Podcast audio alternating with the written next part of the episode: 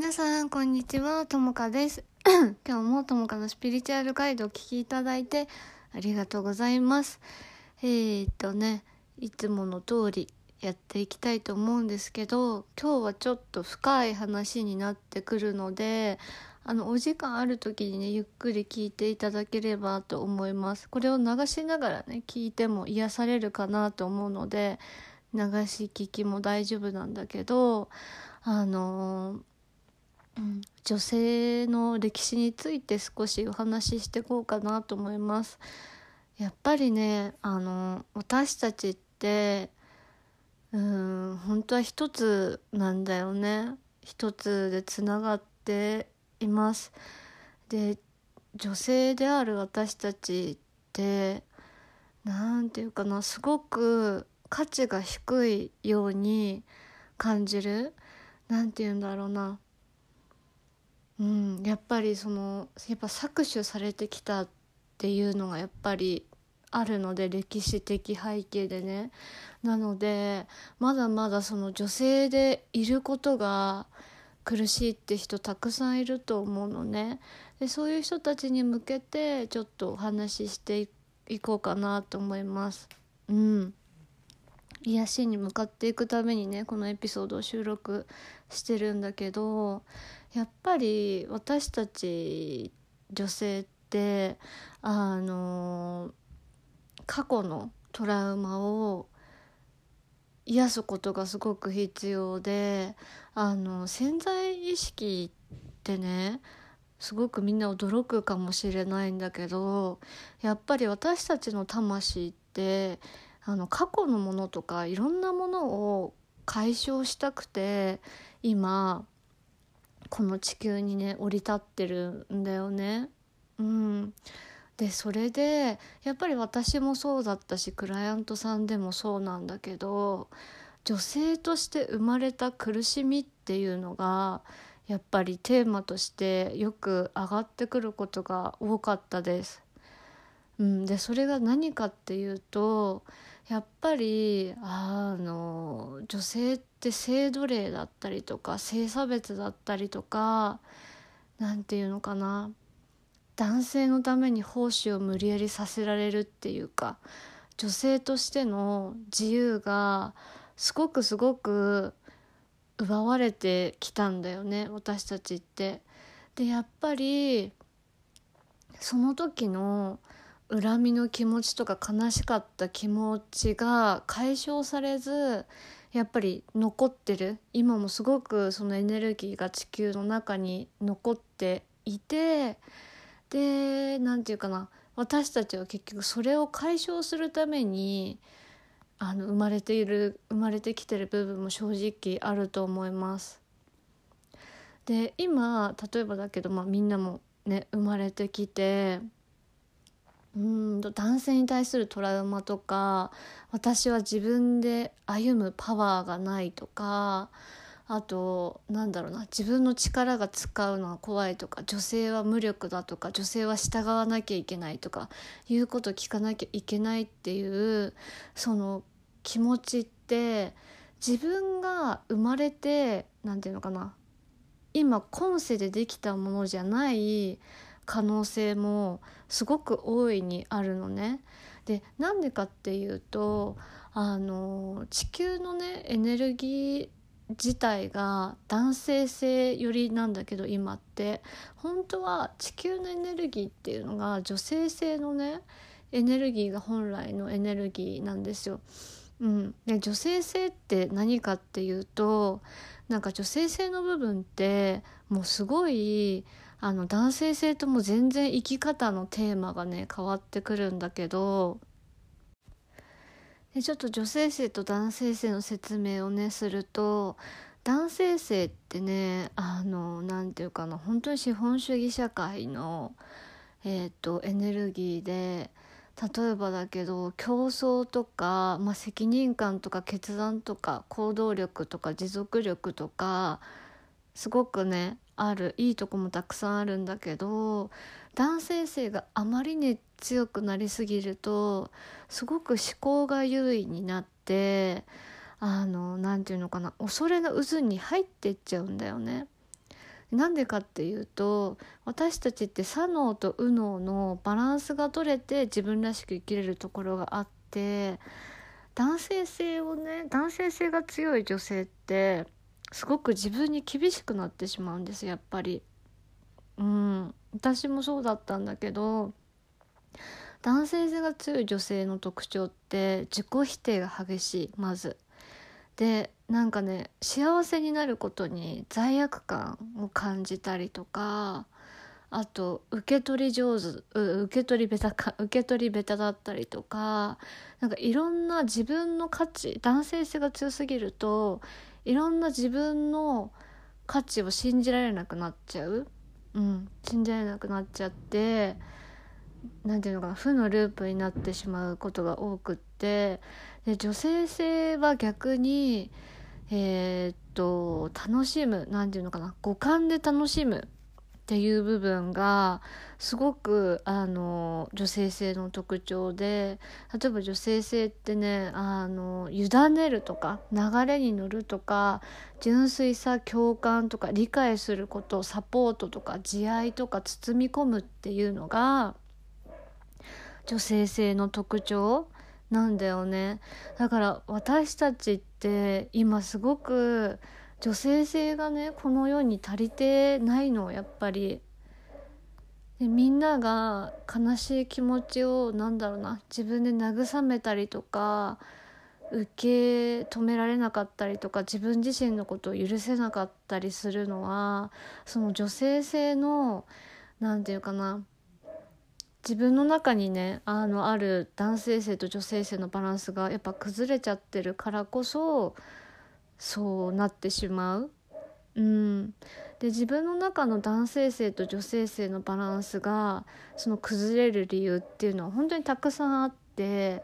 インナーチャイルドが例えばね、小さい頃、ね、傷ついたインナーチャイルドができれば、その世界とか自分自身に安心することができなくって、で、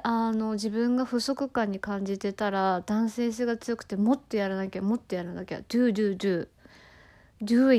すごい行動力があるけど、やっても満たされない、枯渇しちゃう、愛が枯渇どんどんしてっちゃうみたいな状態になるのね。だから自分を愛するって、この男性性と女性性を整えていくことでもあるのね。で、女性性の自分っていうか、男性性の自分はどちらかというと役割がある自分だから、社会の価値観とか自分に合ってない、こうあるべきを男性性の自分がすごい着てっちゃう。でも女性性は何者でもない自分なんだよね。だから何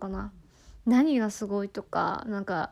何を持ってるとか、自分は価値がある人間ですみたいなのって、女性性の何者でもない自分って本当に関係なくって、ただただ好きなことをやる、ただただ自分が心地いいことをやっていくっていうのが女性性の自分が喜ぶことなんだけど、結構女性性を育むことがみんな苦手なんで、その女性性を育むことが苦手かっていうと、結局私たちが受けてきた性差別、過去のものね、性差別だったり性奴隷だったり、今今世におけるその外見のジャッジだったり、社会の価値観、女だからこうあるべきっていう価値観で、みんなすごく自分の輝きを消してるような感じがするのね。すごく狭く生きて苦しい。で、その悲しみを叫んでも誰にも届かないみたいな苦しみって正直あると思う。私ももともと設計士で、もう男女の差別がすごかったところにやっぱりいたから、それを叫んでもそんなもんでしょって言って、やっぱ分かってもらえなかったね、当時の私は。で、それがすごく苦しかったけど、その時に私が感じたのは、でもこれってじゃあ私が世界を変えていこうって、その時また強く思ったね、当時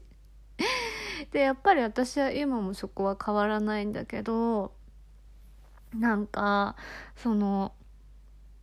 これはね私の生き方なんだけど、私誰の生き方を結構その指針にしてるかっていうと、なんかガンジーのさ、インドのあのガンジーの生き方を指針にしてて、なんでかっていうとガンジーってすごく愛の人なのね。でそのガンジーもイギリスだっけフランスだっけちょっと忘れしちゃった、インドが植民地にされそうになった時、それをどうやってガンジーはなんていうの免れたかっていうと、やっぱりその愛の力で免れてたっていうのがあって、ガンジーって別になんかすごい人じゃすごい人なんだけど、なんか特になんかめっちゃすごかったかっていうとそうじゃなくって、なんか大統領とかでもないし、ただの弁護士なのねガンジーって。だけどすごくやっぱり頭がよくって、イギリスがその植民地にしてこようとした時に、やっぱりその宗教とか哲学とかを相手に伝えて、インドのその独立が叶った、植民地にならなかったっていうのが成功させた人なのねガンジーって。でその解き方ってどういうふうに解いていったかっていうと、私たちは一つだと。だから相手が悲しかったら自分も悲しくなるんだって。相手がなんていうの相手のことを傷つけたら傷つくのは自分だよっていうような、そのワンネスの意識をすごくね伝えていって、なんていうのかな、植民地からやっぱり免れたのがあって、だからその非暴力、なんかなんだっけ、非暴力、非不服従、あとなんだっけ、で私すごいガンジーの考え方好きなのが、非協力っていうのがあるの。非協力、で私それがすごく好きで、非協力って何かっていうと、なんていうのかな、そういう悲しい思いとかジャッジに対して相手をなんていうのやり返そうとしないっていうか、自分事として受け取り、愛の力で癒し世界を変えていくみたいなのがガンジーの生き方で、私もそれを採用してて、私もいっぱいなんか外見のジャッジとか受けてきて、すごくもうすっごい許せない気持ちとか本当に心の底からなったけれど、なんていうかな、結局みんなが幸せになるためにその代表でなってるっていうわけじゃないんだけど、なんていうかな、私が癒されることできっと周りの人も幸せになるって思って癒してきた部分も私正直あるのね。で自分自身のやりたいことにもこれはつながってるんだなって癒してきてる最中で思って、やっぱりその魂のそのが経験したいことって考えたら、私はこの出来事をやっぱりどういうふうにギフトに変えていきたいかなって、当時向き合ってる最中考えるようになったのね。だからすごくなんていうのかな、誰かにその誰かにやられた傷ってすっごい苦しいものだと思うんだけど、でもそれが私の場合は、みんなもそうなんだけど、豊かさにすごくつながることができたのね。本当に苦しいとは思うんだけど、だからそのみんなに許せとかは許してあげてとかそういうことじゃなくって、やっぱりその一人で耐えちゃうとすごく苦しいよね。だからヒーリングのセッションでのその許しっていうプロセスはどうやってやっていくかっていうと、ただただそこにいる悲しんでる自分と自分が寄り添うんだよね。そこで自分の愛を感じるみたいな部分があって、全ては本当に必要があって起きてることだなって思う。でやっぱり私たち女性が一人癒されてくことで他の女性の幸せにつながってる。で今後例えば生まれてくる子たちはなんか悲しい思いとか苦しい思いしないんだろうなって思うと、なんか本当になんか涙が出てくるというか、なんか多分そうだから代々のその女性の意識ってきっとなんかすごいそういうなんていうのかな、もう悲しい思いさせないようにっていう部分がすごく込められてるんだろうなって私は生きててすごく思います。だからなんていうの、今みんなが見えてる世界ってさすごく狭い世界